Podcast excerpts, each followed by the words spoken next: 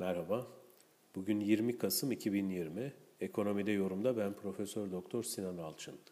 Yaklaşık iki haftadır biz iç ekonomik gelişmelerle ilgilenirken dışarıda da aslında gelecek dönemki özellikle küresel ticaretin e, temel yönelişini belirleyecek çok önemli gelişmeler oluyor.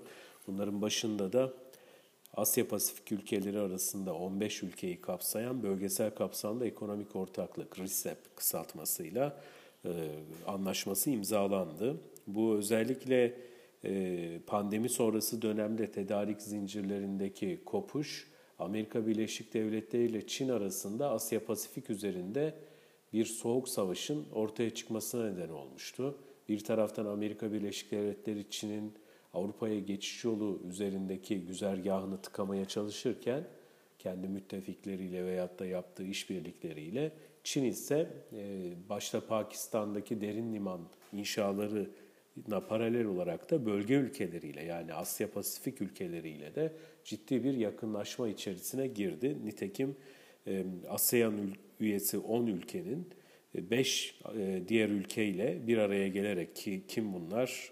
Başında Çin var, Japonya, Güney Kore, Avustralya ve Yeni Zelanda ile aynı masada oturup bölgesel kapsamda ekonomik ortaklık imzalamasıyla sonuçlandı. Bu tabi özellikle hatırlayacak olursak yakın geçmişi e, Trump'ın göreve geldiği 2016 yılında ilk e, demeçlerinden birisi 22 Kasım'da e, o dönemde Obama tarafından Asya Pasifik ülkeleriyle imzalanmak üzere olunan Trans-Pasifik Anlaşması'ndan geri çekileceğini söylemesi oldu.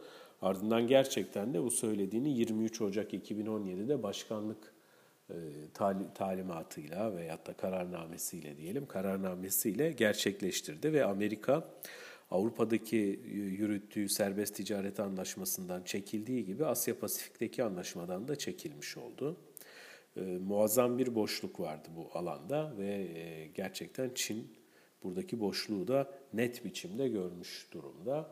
Özellikle e, Biden dönemine de Trump bu anlamda küresel ticaret anlamında büyük bir enkaz bırakmış oluyor. Hem Avrupa ile ticaret anlamında iplerin atılmış olması, dolayısıyla burada bir yeniden tesisi ihtiyacı, öte yandan Asya Pasifikli olan neredeyse bütün ülkelerin içinde olduğu o bölgedeki e, bu yeni birliğin kurulmasına engel olamamış olması kaldı ki kendi elinde daha önceden varılmış olan anlaşmayı da kendi eliyle e, ortadan kaldırmış olması Amerika'nın gelecek dönemde küresel ticarette özellikle Çin'le yürüttüğü küresel ticaret savaşı veyahut da ihtilafında elini e, fazlasıyla güçsüzleştirecek bir unsur olarak karşımıza çıkıyor. Önümüzdeki dönemde RCEP'i ve buna bağlı olarak da Asya Pasifik temelli küresel ticaretteki yeni yönelişleri ve buna bağlı e, özellikle e, tedarik zincirlerindeki yeni